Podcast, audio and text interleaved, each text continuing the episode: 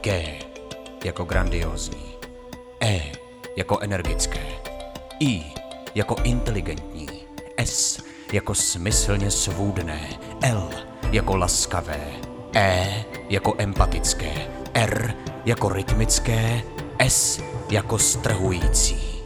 Geisler s Hofkomedianten. On air. Krásný dobrý den, večer, noc nebo ráno, podle toho, kdy nás zrovna posloucháte. Já vás vítám u poslechu nového dílu podcastu divadelního souboru Geisler s Hofkomedianten. Ozývám se vám opět po divadelních prázdninách, který teda aspoň u nás, u Geislerů, byl letos celkem našlapaný. Sjezdili jsme křížem krážem vlastně český a teď v září jsme zavítali i na Slovensko do Bánský šťavnice na festival Amplion. A kdo z vás stihnul dorazit na některou ze zářijových repríz antický štvanice, tak ví, že za sebou máme i operu Římská Lukrécie. Za hudbu k tomuhle Rademinově libretu je osobně zodpovědný Tomáš Hanzlík. Kdo by nevěděl a Tomáše neznal, tak Tomáš je skladatel, umělecký šéf souboru Damián, impresário kočovního divadla Schrattenbach a krom jiného taky třeba zakladatel Olomouckého festivalu Baroko. No je to vůbec velmi činorodý člověk. Tomáš byl letos jako již tradičně hostem festivalu Teatrum Kux, kde ho stihnul vyspovídat i profesor Stanislav Bohadlo. No a protože letošní ročník festivalu byl jubilejní 20. tak se tenhle rozhovor od Tomáše dá brát i jako takový malý dárek festivalu. Tímto rozhovorem s Tomášem otevíráme symbolicky, alespoň zde v onlineu, jubilejní 20. sezónu souboru Geislers of Comedianten. Tak já vám přeju příjemný poslech, no a já ten rozhovor snad jdu i ladit. Geislers!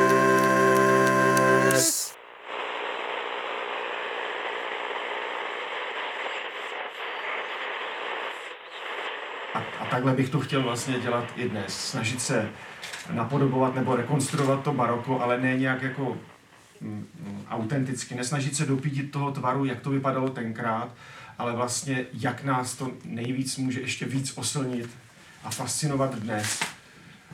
Ty, ty, ty, ty dva fenomény, třeba ta antika nebo to baroko. Jo, to je velmi, velmi přesné srovnání. Oni vlastně pořád chtěli obnovit ty, ta florenská kameráta, eh, chtěli obnovit eh, vlastně roli hudby v antickém divadle, čili jim šlo v podstatě o divadlo. A ta hudba měla být podle té teorie vlastně Platónova výroku už eh, měla být eh, služkou poezie, aby bylo rozumět tomu, co se hraje, aby to šlo vůbec hrát, protože s polyfonií se nedá hrát divadlo, ty madrigalové komedie vlastně zkrachovaly velmi rychle. A tak to je eh, velmi pozoruhodný, že eh, oni vlastně vytvořili něco úplně nového, ačkoliv hlásali, že se vrací k tomu archetypu antickému. A tak eh, to je do, dobré srovnání, protože zvedněte prosím ruku, kdo jste viděli nějaké představení Damianu nebo Schrattenbacha. Jo, tak, tak možná i tady teďka poslední představili tak jsem eh, si vzpomněl, že eh, jsme měli na začátku připomenout, že ta Lukrécie římská je doložena, že se tady hrála v Kuksu jako burleska, to znamená činohra s áriemi, vlastně dřív než ještě ve Vídni. Uh-huh. Nevíme, jestli to byl Rademínův text, ale v Zémanových denících eh, je romániše Lukrécia, zaznamenaný 1731 nebo 20, uh-huh ale to je úžasné, že se to, e, ta antika sem vrátila. A druhá věc, e, ještě k tomu vztahu antiky a baroka v Kuksu je, že když se podíváte, tady procházíte tenhle břeh, tak bohužel tady už e, není většina těch soch na tomto břehu, které vlastně byly antické, tedy minimálně tady ani na lázeň, vlastně ty první lázně tady pod schody, a potom Diana a Akteon tady na těch terasách, zámecké zahrady a Neptuní a tak dále, takže to, to, a teď nedávno ještě, odpuste mi to, jsem eh, četl eh, nějaká libreta vlastně ze 17. století, kde oni používají, eh, Ří, římská, oni, oni používají vlastně pořád ta antická témata a bájesloví. A protože tam vystupují jako hrdinové vlastně pohanští bohové, tak tam bylo takové to protestácio. Na, na mnoha, nebo oni to asi pak dělali pořád. Oni říkali, že tím, že používají antické bohy, že to prostě není nic proti té katolické víře, že, že to používají jenom proto, že je to součást to, té antické báje, tak to bylo hezké. Ale v Kuksu vlastně ten kontrast nebo to soužití eh, eh, antiky a baroka bylo všudy přítomné také. Na, na mnoha jiných zámcích eh, často si člověk právě klade otázku, jak to, když to byl katolický svět, že, že tam připustili eh, vlastně tady tu pohanskou eh, mytologii a tak dále. Mhm. Když jsi mluvil o těch sochách a o té mé soše, která je na té výstavě ve dvoře, tak to vlastně jako není umělecké dílo, eh, na, které bylo určené na vystavování. To je vlastně, nevím, jestli jste tam byli, je to taková mm, socha Amorka v životní velikosti, který dřepí měl být ten nainstalovaný na takovém válci, což byla vlastně na tom měl plagát, nebo bývá plagát a má mm, v ruce takovou objemnější obálku, ve které jsou pozvánky. A to je stojka pro festival Baroko, který jsem v roce 1998 založil v Olomouci. A ten vlastně byl primárně ale založený pro, pro tu autentickou interpretaci baroka. Čili zase nechci, aby to vypadalo tak, že mě zajímá jenom nějaká, nějak, nějaké to scizování tohoto toho fenoménu, ale velmi se zajímám i o to, jak to baroko opravdu vypadalo, protože myslím, že i v té autentické podobě, když se to hraje na staré nástroje, jsou na to prostě specializovaní muzikanti, tak to může na 100% oslovit i dnešního mm, diváka.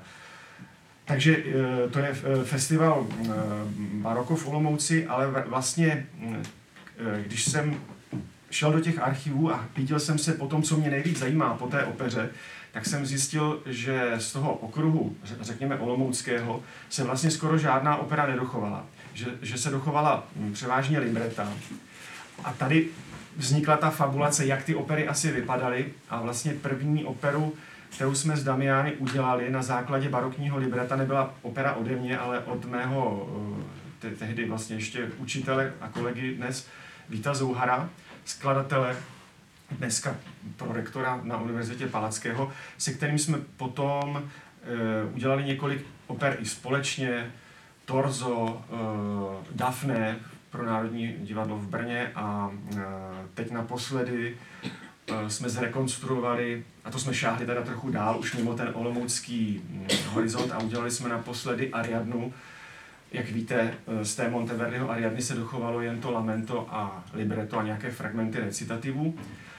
A e, s Vítkem Zouhara jsme vlastně udělali rekonstrukci tři roky zpátky a loni v, v únoru, těsně před tou uzávěrkou, před, tou, před tím odstavením kultury, jsme ještě to stihli zahrát na festivalu Opera v Praze, kde, což je bienále operní a dostali jsme tam za to, musím se pochlubit, dostali jsme za to cenu diváků, které si vážím úplně nejvíc, protože kritici jsou fajn, ale mají svoje představy a, a, a divák je takový jako lakmusový papírek, kterého si já považuji nejvíc.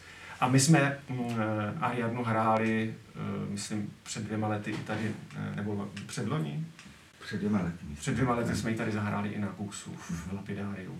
Ještě, že zmínil tu operu Daphne vlastně, Perryho, že jo, Perryho, to byla opera, 1596, eh, 7, tam... Eh, Literatura uvádí, že to je nejstarší opera vůbec. Ano, tak... Eh, to... A to není pravda samozřejmě, ale... Ale, ale jak neviděli jste náhodou tu brněnskou uh, realizaci, to je úžasná, tedy s těmi uh, sopránovými Eh, mužskými hlasy, jak původně z kastráty. Oni, oni neměli vlastně ani notu, to, na tom byly, to je teda úžasná souvislost. Podobně jako ty eh, florenčtí kameralisté, oni eh, neznali ani notu z té antické hudby, protože jednak v té době ještě nikdo neluštil tu řeckou notaci a tak dále a nebyly nahrávací zařízení. Takže byste na tom byli stejně, ale to je strhující vlastně muzikantsky a i, i scenograficky eh, a minimalisticky ještě ke všemu. Na to si vzpomínám. Redutě to bylo, čo? Tam, v Redutě, Redutě. No, s, eh, čili ten první okruh těch oper, eh, těch rekonstrukcí pocházel z okruhu dvora olomouckého biskupa Wolfganga Hannibala ze Schrattenbachu, proto my tomu divadlu, které máme tomu rozkládacímu, říkáme Teatrum Schrattenbach, protože Schrattenbach byl vlastně první, kdo na Moravu přivezl operu, protože byl jeden čas, nebo dlouhý čas působil v Itálii, ale asi dva roky byl dokonce mm, místokrálem v Neapoli, což což bylo takové království e, operní a on tam e, se do opery tak zamiloval a potom, protože nebyl úplně, bych řekl, asi úspěšný politik, tak byl odejít a s takovou nevolí a pocitem křivdy se vrátil na Moravu. Ale aby to, nebyla, e, aby to nebylo takové vyhnanství, tak si sebou přivezl e, velkou část toho italského dvora, italské hudebníky zaměstnával ital, italské skladatele, italské italské instrumentalisty, dokonce uh, si přivezl i toho jednoho kastráta, kterého ubytoval u pianistů v Kroměříži. Takže se snažil uh, tím, co zažil v Itálii, obklopovat, ale jak jsem říkal, bohužel se z toho uh, dochovalo strašně málo, dochovala se libreta a těch jsme zrekonstruovali už celou řadu. Já to teďka asi nevyjmenuju všechnu, ale po Zouharově koronidě jsem udělal já operu Endymio, ta je na překvapivě latinské libreto. Tu operu složil právě regent eh, hudebního semináře v Kroměříži, David Kopecký, který se shodou okolností narodil v Chocní, kde já jsem strávil celé dětství, takže se to pořád tak nějak jako propojuje. Ta opera měla tenkrát velký úspěch, bylo to v roce 1727 a na základě toho uh, věnovali Schrattenbachovi k narozeninám. Další rok udělal operu Ita Innocence, z ní se taky dochovalo jenom libretto, takže to byla další rekonstrukce. Nicméně ta opera uh, vzbudila takovou pozornost, obě dvě ty opery vzbudily takovou pozornost, ty původní, že se tím Italové cítili být trochu ohroženi, aby si Schrattenbach neusmyslel, že už je nepotřebuje a ne, neposlali zpátky do Itálie, že jako správní e, Italové znali intrik z operního světa, docílili toho, e, a je to dost dobře popsané, kdyby vás to zajímalo, doporučuji vám skvělou knížku, kterou já, jsem teda nepřivezl, ale Jana Spáčilová, Spáčilová, kolegyně z muzikologie, o tom napsala e, celou knihu, která loni vyšla, jmenuje se to Hudba na dvoře olomouckého biskupa Schattenbacha. Já jsem ji recenzoval. Je to, je to výbor, výborný čtení, nejenom jako pro muzikologii, ale jsou, pra, jsou tam právě přiložený i ty e, z kroniky piaristický právě tady, jak, jak ti Italové intrikovali. A bylo to jako, až tak jako docházelo to opravdu do krajností, až že piaristé se třeba jako stáhli na poslední chvíli z těch italských produkcí, takže to dost často byl jako dost velký průšvih a, a Scharpenbach z něčeho i odešel po deseti minutách. Takže to jako zavánělo trochu skandálem. No nicméně, abych to zkrátil, ti Italové byli nakonec úspěšnější v těch intrikách a toho Kopeckého, e, ten nadřízený, e, představený toho piaristického řádu pro jistotu odvolal z Kroměříže a odsunul ho někam do Bílé vody, někam do pohraničí. A pravděpodobně Kopecký pak už dál ty opery vůbec neskládal, takže to bylo asi pro další jeho tvorbu dost, dost, eh, dost eh, zdrcující zkušenost. Mimo jiné i Pavel Křiškovský o, o 150 let potom měl vlastně od nadřízeného zakázáno skládat jakoukoliv jinou než, než duchovní hudbu, ačkoliv eh, mm, k tomu asi měl nějakou eh, tenzi, když mu to někdo, někdo zakazoval. Učitel Leoše Janáčka. Eh, takže eh, když jsme potom jakoby vyčerpali ten okruh těch Štratenbachovských libret, tak jsme přes Janu eh, Spáčilovou, o které jsme taky mluvili, a přes Janu Perutkovou se dostali do Jaroměřic, což je další takový, takové zajímavé místo eh, po Kroměříži. A ta má, mm, ta má velkou výhodu, tahle lokalita, že se podařilo Ondřejovi Mackovi, eh, Janě Spáčilové a Janě Perutkové identifikovat mm, eh, ve Vídni vlastně tu, šratom, eh, tu kvastenberskou sbírku z Jaroměřic. Takže my jsme pak udělali celou řadu oper, které už nebylo potřeba rekonstruovat, ale které jsme mm, prostě udělali kritickou edici a nastudovali s barokním orchestrem protože, jak, jak říkám, z těch, šrat, z těch kvastenberských oper je jich celá řada zachovaná. Já to zase, eh, to asi nevýmenuju všechno, ale možná začnu, já jsem tady přivezl nějaké svoje výrobky. Já to budu, ty povídej a já budu... Já bych chtěl teďka vytáhnout toho kaldáru, protože Kvastenberg měl velmi dobrý vkus a on si eh, celou řadu oper nechal poslat mm, z Vídně, nebo dokonce i z Itálie, ale několik oper vzniklo přímo pro něj. Uh, ty si objednal. A podle mě jedna z nejzajímavějších, a proto jsem ji teďka vytáhl, byla opera uh, Amor nezná zákon, nebo láska nezná, hranice, záleží, jak se to jako přeloží, kterou mu k narozeninám složil, nesložil nikdo menší než Antonio Caldara, což je podle mého názoru jeden z vůbec nejzajímavějších barokních skladatelů a může se zařadit vedle Bacha, Hendla a Vivaldiho.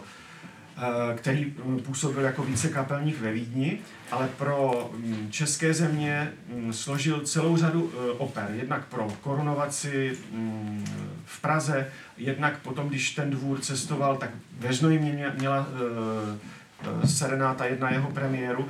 No a Klastenberg si ke svým 50. narozeninám trochu našetřil a objednal si tříaktovou uh, operu právě od, uh, od Kaldáry, která měla v roce 1728 tam uh, premiéru. Je až s podívem, že se toho ještě nikdo neujal, ještě existuje jedna opera, kterou, kterou složil Kaldára a Malasunta a tu ještě nikdo nehrál. Tady u těch věcí je ale problém, že jsou opravdu tak jako opulentní. Ta opera má skoro čtyři hodiny, takže je to problém to nastudovat, a pak to vlastně nějakým uh, stravitelným způsobem i předat tomu dnešnímu publiku, které je trochu zvyklé na jiné stopáže.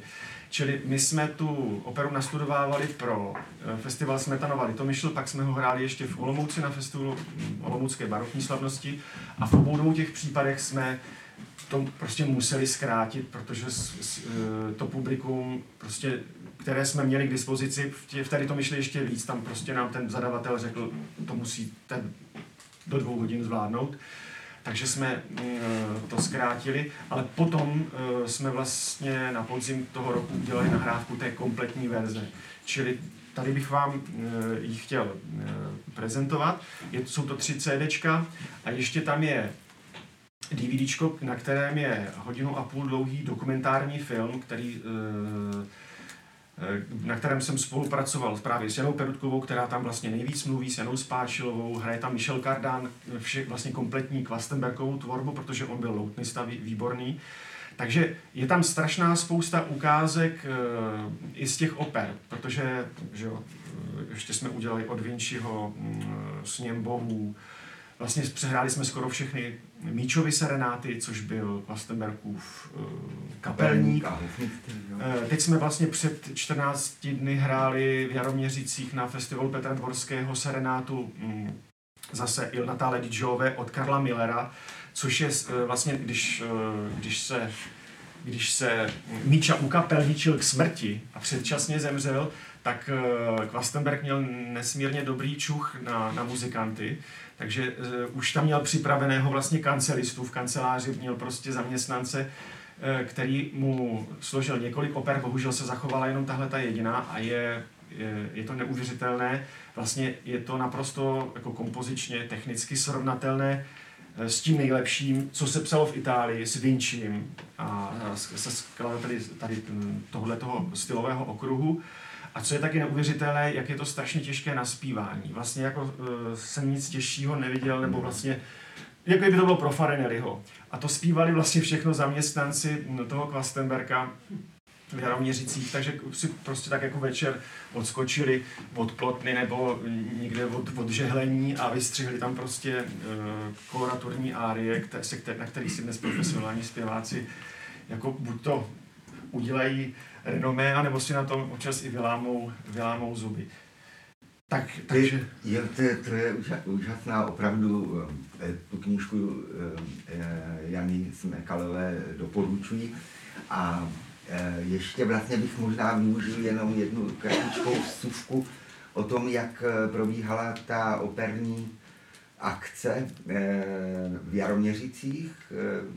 To, jak říkal Tomáš, vlastně to byla taková orchestr a ti zpěváci v drtivé většině byli všichni eh, v tom Bergovi podaní jako a eh, samozřejmě se zkušenostmi a tak dále. A tady eh, ty dějiny té italské opery v Kuxu eh, vznikly celkem náhodným eh, jak to říkají v tom ty politici, odklonili, odklonili tady už eh, Perucciho Denciovou společnost, která cestovala z Benátek do Prahy na konci léta 1724 a přijela do Kuxu a tady odehráli vlastně toho Orlando Furioso, Bioniho operu a pak teprve se přestěhovali do Prahy a tak vzniklo deset let vlastně pravidelné italské barokní operní stagiony v Čechách, čili to byl významný e, začátek.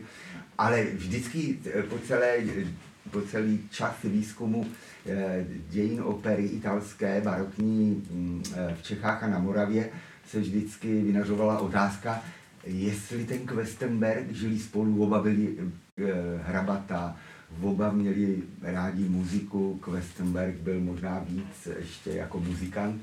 Eh, oba měli poustevný a, a takové věci, měli právnický studium a vždycky se vynořovala otázka, že jestli oni se znali nebo neznali, protože to bylo tak výjimečné v té době. A mně se pak podařilo najít, eh, Stefan Sverčpork měl v majetku rodiny ty Zemanovy deníky 1729, 1729. A to byl ten špork eh, v, ve Vídni, protože tam loboval, tady nechal taky udělat eh, ten happening, eh, ten sabat čarodejnic v Betlémě dnešním, ale on byl ve Vídni a navštěvoval tam všechny, každý den ty různé šlechtice a pak Zeman zapsal, že byl na opeře u Korutánské brány v, v Questenbergově loži. Sport. A pak eh, další den se tam objevuje, že byl na obědě u Questenberga eh, v jeho paláci ve Vídni. A Zeman byl hofmister a zároveň tak spolkův kapelník. A že tam byli teda na obědě. A pak uprostřed toho oběda se tam zvedl e, nějaký lokaj. To bylo neslíchané, odešel bez dovolení panstva od té tabule a oni tam jedli dál a e, pak se vrátil a začal hrát a začali tam hrát táfl muzík ještě ke, ke zbytku. A to byl Míča. A to byl Míča. A jeho žena, výborná e, sopranistka. A několikrát Špork e, o tom prostě mluvil ještě další dny. Čili oni se znali a je to zajímavý sociologický aspekt, protože role toho míči byla u Questenberga vlastně opravdu, on byl maestro di muzika, když to ten Zeman tady v Kuxu, eh, Špork ho nechával i trestat fyzicky a e, prostě on to s velkou chutí zapisoval do těch diárií a vracel se k tomu vlastně, ale nekomentoval, neinterpretoval tu událost, ale pořád o tom psal, jak zase Špork si stěžuje, že prostě tam ten nějaký jako odešel od té tabule. Ale to je zajímavá takže oni o sobě věděli. Je hrozně důležitá souvislost nebo spojení se v tom obrazu vlastně hudebních dějin a, a vůbec Moravy a Čech a různorodosti a ta typologie těch souborů a, a repertoárově. Prostě to je strašně zajímavá vlastně komplementární dvojice dějinám italské barokní opery v Čechách. I repertoárově vlastně. Eh, ten Perucidencio, no tak oni samozřejmě zpívali, hráli v Vivaldiho operách, tak oni brali ten repertoár, jakoby přivedli ho s sebou, když to ty Jaroměřice byly samozřejmě eh, transformovány tou Vídní. Tam eh, je taková, jak si o tom teď mluvil, zajímavý, zajímavý rozpor v charakteru těch dvou feudálů, na první pohled podobných ten, ten špork, to bylo asi něco normálního, že to byl prostě uh, arrogantní um, člověk. A ten Klastenberg byl asi trochu anomálie uh, v tom, jak se choval k těm svým podaným, protože když mu jeden baletní mistr utekl z Jaroměřic, tak rozhlašoval hm, po Vídni, že tam sedí u jednoho stolu z prasečkáři a s, jako s, s těma měšťanama se asi myslel, což bylo něco naprosto ne, ne, neslýchaného že vlastně měl k těm lidem v, v tom místě takový jako rovnostář, rovnostářský vztah, třeba jako k tomu míči, míčovi, který ho ne, nevypoličkoval za to, že se zvedl bez dovolení od stolu a šel si ladit uh, housle, jo. takže ten Kwastenberg musel být asi opravdu takový jako strašně patriotistický a nadšený eh, člověk, který budil u těch ostatních aristokratů, aristokratů takovou jako schovývavost, možná i, i, i, i posměch. No. Mm-hmm. Ještě, ještě nějakou bys vybral tady? Tak, tady, vlastně o tomhle jsem vůbec nemluvil, protože mm, to je mm, antologie hudby olomouckých kapelníků. Eh, kapelníci v, v, Olomoucké, v Olomoucké katedrále, jako skoro všude na venkově v těch kostelích byli skladatelé. A my jsme vlastně během toho festivalu Baroko za těch 25 let eh, mimo jiné, kromě těch oper, přehráli i nastudovali ke každému koncert, a který se podařilo potom i studiově zaznamenat. To znamená, že to, co vám teďka ukazuju, je 6 CD, kde vlastně od Filipa Jakoba Ritlera, což je střední baroko, až po Josefa Pušmana, což je vlastně klasicismus, máme ke každému tomu kapelníkovi máme profilové CD. Já jsem na tohleto uh, hodně pišný, ne, ne, nedělal jsem to, dělal jsem to jako produ, pro, producent, ne, ne interpretačně, jsou to soubory muzika Florea, muzika Figuralis, Societas Incognitorum, ale produkoval jsem to a podařilo se mi to i vydat u Arty. A je to podle mě důkazem toho, co vlastně pořád jakoby to málo lidí chce slyšet, ale že já si myslím, že to bylo všude, ale v Olomouci je toto důkaz toho, že tam byla vlastně v těchto 150 letech eh, produkována hudba na prvořadé, vlastně té nejlepší možné úrovni, která je srovnatelná s tím, co se tvořilo a hrálo ve, v těch největších centrech, třeba i, i v Itálii. Takže pokud by vás to zajímalo, máte tu možnost teďka. Už nemusíte utrácet ty miliony, které to stálo mě a můžete si pořídit CD a, a dát mi nebo nedat za pravdu. Takže uh, hudba v Olomoucké katedrále. Mm-hmm. A teď možná, eh, abychom nemluvili, třeba vás něco napadlo, prosím. Já se chtěl zeptat, vy jste říkal, že jste rekonstruovali uh, operu, ze které bylo teda, ze které jste měli pouze libreto, tak by mě zajímal rozdíl mezi skládáním nové opery na libreto a rekonstrukcí opery, z které máte pouze libreto? Dobrá otázka. Ona ta, e, ten termín rekonstrukce je vlastně mm, nepřesný, proto my to většinou píšeme jako volná rekonstrukce a jedná se vlastně v drtivé většině o, o vlastně složení nové, nové uh, hudby na staré libreto, jo? čili je to vlastně uh, nová opera. Já jsem se ale uh, snažil třeba u, té, u těch oper Endimio a Ita nějakým způsobem do toho reinkarnovat tu starou hudbu. A to jsem uh, udělal tak, protože jsem o piaristech, což byl ten uh, řád řeholní, který vychovával uh, tu chudou mládež, a vlastně všechny ty kapel, všichni ti kapelníci prošli uh, rukama piaristů, potom v některých případech dospěli třeba až k tomu, že je ten mecenáš nechal doškolit třeba u Kaldáry v případě Bureckého. Ale všichni ti kantoři, že jo, chocenští kantoři, všichni jsou vyškoleni piaristy. Diplomovou práci jsem psal o Tomáši Norbertovi Koutníkovi, což je ten nejstarší kantor z Kocně, pak tam byl ještě Matějka, Kolovrátek, ale opravdu každý ten kůr měl takového svého uh, skladatele a to byla um, práce těch piaristů. A ti piaristé, uh, teda o těch jsem napsal dizertaci a samozřejmě uh, jsem strávil um, řadu let tím, že jsem eh, hledal ty skladby, ty originální, duchovní skladby se překvapivě zachovaly, ty opery ne. A v Endymionovi i i v, potom v Itě Innocence, což jímž autorem byl právě ten Páter Kopecký, bohužel od kterého je zachovaná jedna jediná skladba, jsou jedny jediné nešpory, ale pak třeba i tak Sebaldus Hausner, nádherné čtyři dvouminutové salve Regina, ale nic víc. Jo, z toho prostě neuděláte mm, skladatele. A je to strašná škoda, protože je to krásná hudba. Takže jsem eh, vlastně jako použil určité jako fragmenty tady z těch eh, skladeb, bylo jich, bylo jich víc samozřejmě, teď jsem zmínil tyhle dvě. A ty jsem nějakým způsobem mm, přetavil ve stylu, který, kterému já říkám, protože si myslím, že nejvíc vyjadřuje mm, tu podstatu toho skládání, eh, neobarokní minimalismus. Že to je vlastně jakoby v detailu, je to to baroko, je to tak barokní kadence, třeba s nějakou tou barokizující melodií, ale v té stopáži se to vlastně jako repetuje, tak jak to dělali američani, eh, Steve Reich, eh, Philip Glass, a vlastně úplně nejvíce to podobá asi hudbě postminimalisty hm, Michaela Nymana, který teda psal dizertaci o, ground, o basech ground uh, Henryho Persla, a ty pak uh, hodně recykloval v těch svých skladbách uh, a hlavně je to známé díky filmům Petra Greenwaye a asi nejslavnější je ten první umělcova smlouva, který je celý postavený na, na těch uh, perslových groundech.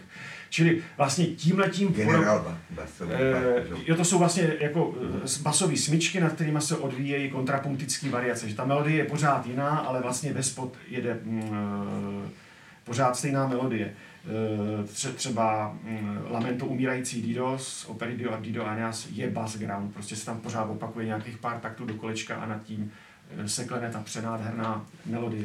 Čili tohle je vlastně podstatou i té mé kompoziční techniky, že se nějakým způsobem zacyklí něco, co vypadá baroko a pak se to třeba vyvíjí dál, až toto baroko přestane, ale plynule, přestane připomínat a připomíná to a to, že ho nechávám na posluchačích, protože si myslím, že to je na tom nejzajímavější, že vlastně hm, ten minimalismus sebou nese jeden termín, který se mi hodně líbí, a to je meditativní vnímání. Že vlastně naše evropské vnímání té eh, evropské hudby je postavený hodně na tom, stru, na tom uh, bylo. Dnes už to není pravda díky populární hudbě, ale na nějaký, eh, nějaký si de, dekodování, na nějaký permanentní analýze. Jo, že vlastně jako, aha, tady je tohle téma. Mm-hmm. Teď je tady tohle druhý téma. A teď se vrátilo to první téma a něco se s ním děje. Jakože vlastně je to hrozně literární. A ten minimalismus, mimo evropská hudba a populární hudba se poslouchají trošku jiným způsobem. Že vlastně přestanete poslouchat tu strukturu a začnete si vlastně jakoby trochu snít, meditujete. A najednou jako uslyšíte něco, co tam není, ale je to uh, mnohem uh, víc vaše. A to mně přijde na tomhletom uh, vytváření hudby, na minimalismu uh, zajímavý, že vás to pouští do nějakých dalších světů, které nejsou primárně spojený s analýzou, která je racionální. Jo. Vlastně hudba, na hudbě mě nejvíc fascinuje to spojení toho racionálního s tím emocionálním a s tím, že pro mě má hudba nejblíž, když se zadaří, k tomu, že vám už, uštědří ten šamanský úder v podobě katarze. Jo, že vás prostě jako nějakým způsobem očistí, promění. Vy najednou jako jste vědoucí, ale ne, že vám to někdo vysvětlil. Prostě jste si na to přišli skrz silný zážitek sami, na nějakou kvalitu duchovní. Mm. Jo, to je, to je krásně e, vysvětlený. E, mož, možná, že existuje jak, jakýsi předstupeň e, už v té barokní historii toho medi, tačního vnímání určitě, já, já, myslím, já myslím, že to je v duchovní písni, ta, která měla prostě 40 slov a pořád tu stejnou melodii, tak tam samozřejmě už nešlo o nějaké překvapení, jak v 24. solce, jestli se tam něco změní. Nezmění se tam nic, na to, že to používali k procesím a vlastně už to, jak se kráčelo, to, to stupňuje ten sklon k meditativnosti a vlastně se to přestav, ta hudba přestávala být jakoby důležitá a oni víc možná opakovali často ten text, který tam někdo předspěvoval a myslím, že to um, nějakou paralelu mít může. A stejná paralela je i s taneční hudbou. Tak jo, jsi zmínil, pop music je na tom v podstatě je pak uh, založený. Já bych se zeptala, jednak mě mrzí, že tahle přednáška nebo tenhle rozhovor není nahraný. Je. Je. Tak to je skvělé. A já bych se jenom zeptala, je pro vás něčím specifický provozovat hudbu tady na Koksu? No, určitě. Když se na to podíváte, já mm, vlastně od malička jsem do dneška jako barokem eh, jako ohrom, ohromený. Teď jsme šli z vrchu a jsem se několikrát otočil a podíval jsem se na tu, na, na tu stranu, kde je teda to baroko zachovaný a prostě já cítím úžas, ohromení a určitou hrdost na to, že to vytvořil člověk, že člověk dělá jako hodně divných věcí, ale v, v, tohle je, myslím, fenomén, české baroko je prostě světový fenomén. E, a, a tady ho máte v, v jedné, jako bych řekl, jako vrchol, vrcholných e, podob. Je no, to, proto tady taky bydlíme. je to naprosto jako pochopitelný a, a, a úžasný a je to, opravdu mě to jako omračuje pořád. jak to je, mm, jak to je jako osobitý svébytný a jak je to prostrukturovaný a jak na to vlastně můžete nahlížet z různých úhlů pohledu. Jo. Nic o tom nevíte, jenom na to kouknete a je to prostě ohromující, pak si o tom něco začnete číst, začnete to studovat. Jo. A proč vlastně dělám tuhle tu příšernou práci je, že když kouknete na tu architekturu, vlezete do toho kostela, vidíte to neuvěřitelné divadlo, jo, ty, ty, ty fresky, ty, ty sochy, ty obrazy, tak je to jasný.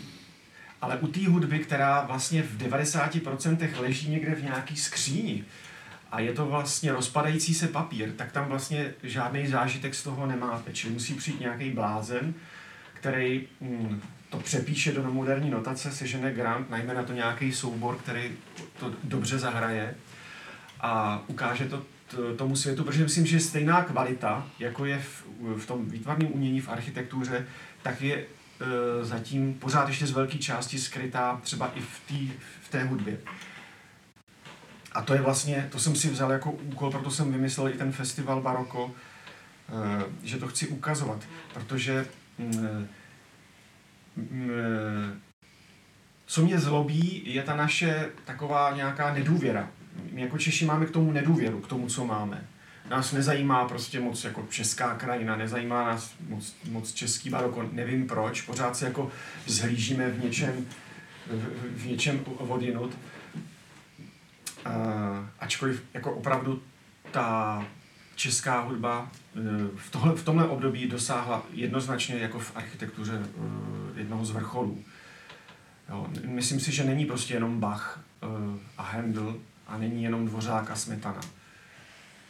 Já jsem teď nedávno třeba četl, že se snažím jako přesouvat taky do jiných období, abych jako neustrnul jenom v tom, v tom období toho vrcholného baroka, ale četl jsem třeba monografii Františka Škroupa, takže kde vlastně jako doznívá ta kantorská tradice. To je strašně eh, jako zajímavý. A jakou má jako pověst mezi muzikologem a škrou. Že jo?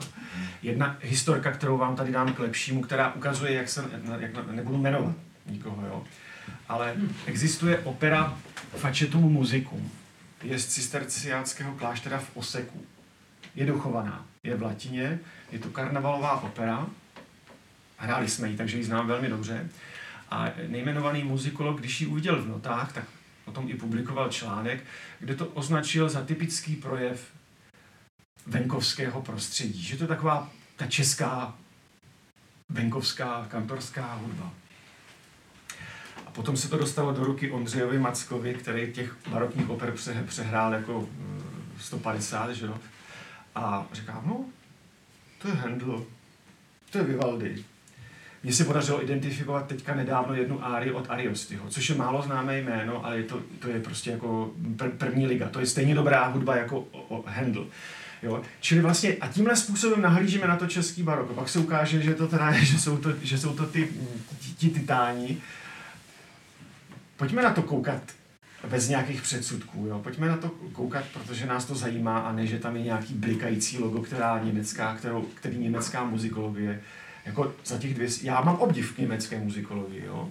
Udělali prostě toho Bacha, udělali toho Hendla, udělali toho Mozarta, Beethovena. Ale pojďme si hledět toho svýho, jo, protože třeba teďka nedávno eh, jsem začal vytahovat z kroměřížského archivu uh, Štěpánovi klavírní koncerty. Na YouTube, pokud vás to zajímá, je jeden klavírní koncert v podání Andrese Štajera a Koncerta Kelm. Podívejte se na to. Pak pochopíte, Václav Štěpán. Uh, Josef Antonín Štěpán. Josef Antonín Štěpán. Uh, uh, to je nějak 1730 něco a zemřel 1790. Nevím to teďka úplně přesně, ale je to prostě současník, Han, řekněme, řekněme třeba Haydna. To je hudba, která místy připomíná, říkáte si, co to je, to je Schubert? Jo? A pochopíte, proč jsou Mozartovy koncerty klavírní tak dobrý protože ten Štěpán ve Vídni byl vyhlášený skladatel, učitel klavíru dětí Marie Terezie. A ten Mozart to znal. A to nejlepší z toho Štěpána reinkarnoval do těch svých partitur. Tak jak já reinkarnuju ty piaristy do těch svých oper, tak to stejný udělal Mozart s tím Štěpánem. Najednou se vám to začne pospojovat. Jo. Ale je to nějaký jako Štěpán, český skladatel, neznáme, nikoho, nikdo, moc, moc se to fakt jako nehraje, musí to pak vytáhnout někde v zahraničí nějaký, je o tom i monografie v angličtině, kde jsou z toho úplně na větvi, takhle dobrá preromantická hudba vlastně mohla vzniknout v tomhle období. A nás to nějak jako nezajímá pořád, jo. Ale nahrál jsem, eh, a ještě to nevyšlo, eh, na, na festivalu Baroko to mělo premiéru klavírní tria, souborný klavírní tria Štěpánovi, a snad to časem vyjde u Arty, u který teda publikuju, ale to je prostě ohromující, to je prostě raný Beethoven, to jsou prostě přenádherné věci, když se to zahraje na ten hammer klavír a na ty, a, a sežnete si dobrý muzikanty, který hrajou v obaru jako bez vibráta, tak z toho, a čistě, tak z toho vylezou tak neuvěřitelně rafinovaná práce s dizonancem, jo, a takový ty, taková ta extrémní dynamika, ten Sturm und Drang, jo, prostě ty sforcáta, že to působí až jako avantgardně skoro, jo, v rámci toho samozřejmě toho rokokového, rokokového kódu. A, tak, a takhle bych mohl pokračovat, už mě zastavte, protože začínám se jako dojímat. Takových lidí ale strašná spousta, jo, jako, jako teď jsem jich tady pár pustil do éteru. Čas? Dobré. Dobrý, tak můžeme ještě, jestli vás někoho něco napadá, to využijeme. Tak já se ještě zeptám, my jsme byli teď s manželkou v Českém Krumlově v barokním divadle na prohlídce. Mimochodem byl to úžasný zážitek, kdo to neviděl, tak to je do těch baroka úplně neuvěřitelný. A říkali, že tam dělají asi 6 až 8 představení za rok. A tak jestli Ansábl Damian o něčem takovém, jestli nebyl někdy osloven, jestli třeba byste tam nechtěli nebo nemohli, nebo jestli, protože to by mě tam tak pasovalo, Damian. Ne, v, v Českém Krumlově je to domovská scéna souboru Hofmuziči uh, Ondřeje Macka, čili ty uh, operní představení těch šest do roka, který tam památkáři po, povolí, uh, dělá Ondřej Macek. Uh, párkrát tam hrál Kolegium 1704, což je taky renomovaný soubor staré hudby a něco tam dělala i muzika Florea, jinak ne, nevím o tom, že by tam hrál jiný soubor. Čili to je vlastně hodně limitované, jednak tím, že se tam nesmí moc hrát a Jednak tím teda, že to tam nějakým způsobem obhospodařuje Ondřej Macek s tím svým souborem. Já, já vám dávám samozřejmě zapravdu, je to naprosto jako uh, úžasný zážitek. Já vlastně ještě bych chtěl zmínit jeden inič, in, iniciační zážitek svůj. Před spoustou let dělali francouzi ve Stavovském divadle právě ve spolupráci s muzikou i Floreou Eh, Ramovu operu Gastor a Pollux a dělali ji jako se vší parádou, ručně malované kulisy, ten uh, systém mechanické, mechanických výměn, svítilo se to celé svíčkami. Já jsem to viděl na vlastní oči a vlastně to bylo něco, jsem říkal, já bych tady chtěl zůstat jako na, na pořád. Jo? Právě se dostanete taky tím, že jako moc nevidíte v těch svíčkách, celý se to tak jako myhotá, pak najednou se to posune, je tam něco jiného, místo zahrady tam je výhled eh, do, do nějakého sálu. Teďka ta, ta maximální stylizovanost eh, toho, eh, toho hereckého projevu, ta, ta samozřejmě ta vynikající hudba, to bylo pro mě naprosto omračující a já jsem prostě od té doby já, já, říkám, já chci svoje divadlo. Ale já už ho dneska mám. My jsme si nechali, uh, protože jsme ve Stavovském divadle dělali premiéru právě opery Ita Innocence, na které byl náš uh, přítel, generální ředitel firmy RD Rýmařov, která, staví, která staví v uh, domy ze dřeva, a prostě on nám to divadlo postavil. Takže my máme repliku rozkládacího divadla, kterému právě říkáme Teatr Šratonbach podle olomouckého biskupa. A to divadlo uh, vlastně uh, stavíme v Olomouci na, vždycky v létě na festival a potom ho, protože to viděli z Chrudimské besedy, tak ho vozíme pravidelně i na takzvanou letní barokní scénu Chrudim, která byla taky nějak před 14 dny, kde jsme hráli tři, eh, dvě představení na té rozkládací barokní scéně, která je samozřejmě není tak velká, jako to krumlovské divadlo, nemá tolik těch řad, museli jsme to prostě přizpůsobit tomu, že je to potřeba během půl dne rozmontovat a během půl dne zase smontovat, takže tam máme jenom dvě bok, dva boky těch, eh, těch bočnic, je tam, jsou tam ty zadní prospekty, ty rolety a nemáme třeba výměny těch sufit, což jsou ty vrchní, ty, a nemáme tam propadlo, no, protože to je konstrukce, která to neumožňuje.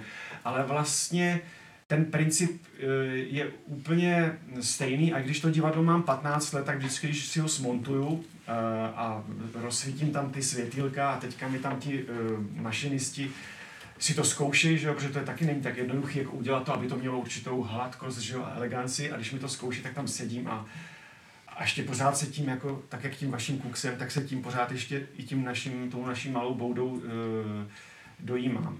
Takže zkuste příští rok přijet do Olomouce nebo do Chrudimně a tam uvidíte tu naši zjednodušenou verzi. My jsme z Olomouce. Takže jste to viděli. My ho známe. Jo, jo, jo. Ale přece jenom ten český Krumlov je, jako, já bych, kdybyste tam byli, já bych tam jel. děkuju, děkuju. Mimochodem ve Válticích teďka vlastně vytvořili repliku taky tím... původního barokního, teda nově, úplně fungl nový Geisler, že tam shodou okolností naskoušeli pastorálu Borůvčí, nás, nás, nechali nás tam zkoušet přímo v tom prostředí toho, tu, to byl teda taky skvělý Tu mašinistickou část, to, jo, tak ty to znáte. Ale můžu se na to, na to jsem se právě chtěl zeptat, protože ono je to Katko už pár let vlastně, jo, to se to se Slávou otevřelo a e, proč se tam víc Jim tam chybí ten v podstatě domácí soubor, no. jo? Proč se tam víc nehraje, já, já nevím. My jsme se na to taky ptali, protože samozřejmě tím, že jsme tam zkoušeli, tak jsme to tam chtěli znova hrát a vrátit to tam, že to na to bylo postavení, včetně ty výměny kolik a tak dále. Ale oni na to prostě nemají finance, to je jednoduchý, jednoduchá odpověď. Nám prostě řekli, přijďte a uh, můžete, hrajte do klubouku. No. no, ono, ten důvod, proč se třeba i s tím naším divadlem nejezdí častěji, je tenhle ten, že jim ta přeprava a ta montáž toho divadla e, vlastně dospěje do takových částek, že si to může málo kdo dovolit. Proto vlastně jako to divadlo stavíme jenom dvakrát do roka a snažíme se na něm odehrát těch představení víc, protože pro jedno představení, což jsme letos udělali jako v Olomouci z nejrůznějších důvodů, tak to se opravdu jako, to se nevyplatí a je to takový stres a taková únava, protože když na to máte lidi, tak se fyzicky na to musíte jako podílet, musíte tam být. Čili tady divadlo a pak ještě večer si vzít violu nebo jako sednout si za pult a odehrát operu už, už není vlastně příjemný. Ty jsi byl tady, Tomáši, v tom našem Comedian House? Ještě ne. Tak eh, protože ho tam musím teďka vzít, on neviděl ještě Carlo Comediale, on neviděl 50 na Chlingerových velkých marionetech podle Brownových soch. Tak eh, děkuji Tomáši Handlíkovi a vám za účast. A přijdete, přijdete, předpokládám, na Piráty eh, dneska odpoledne. 7 hodin na nádvoří, případně v Lapidáriu. A potom ještě další skladba Tomáše Nová ve 21 v kostele. Lekce, la, lekce lamentace proroka Jeremiáše. Taky tam je to CDčko, kdybyste měli zájem. Tak jo, děkujeme. Díky. Díky. Děkujeme. Děkujeme.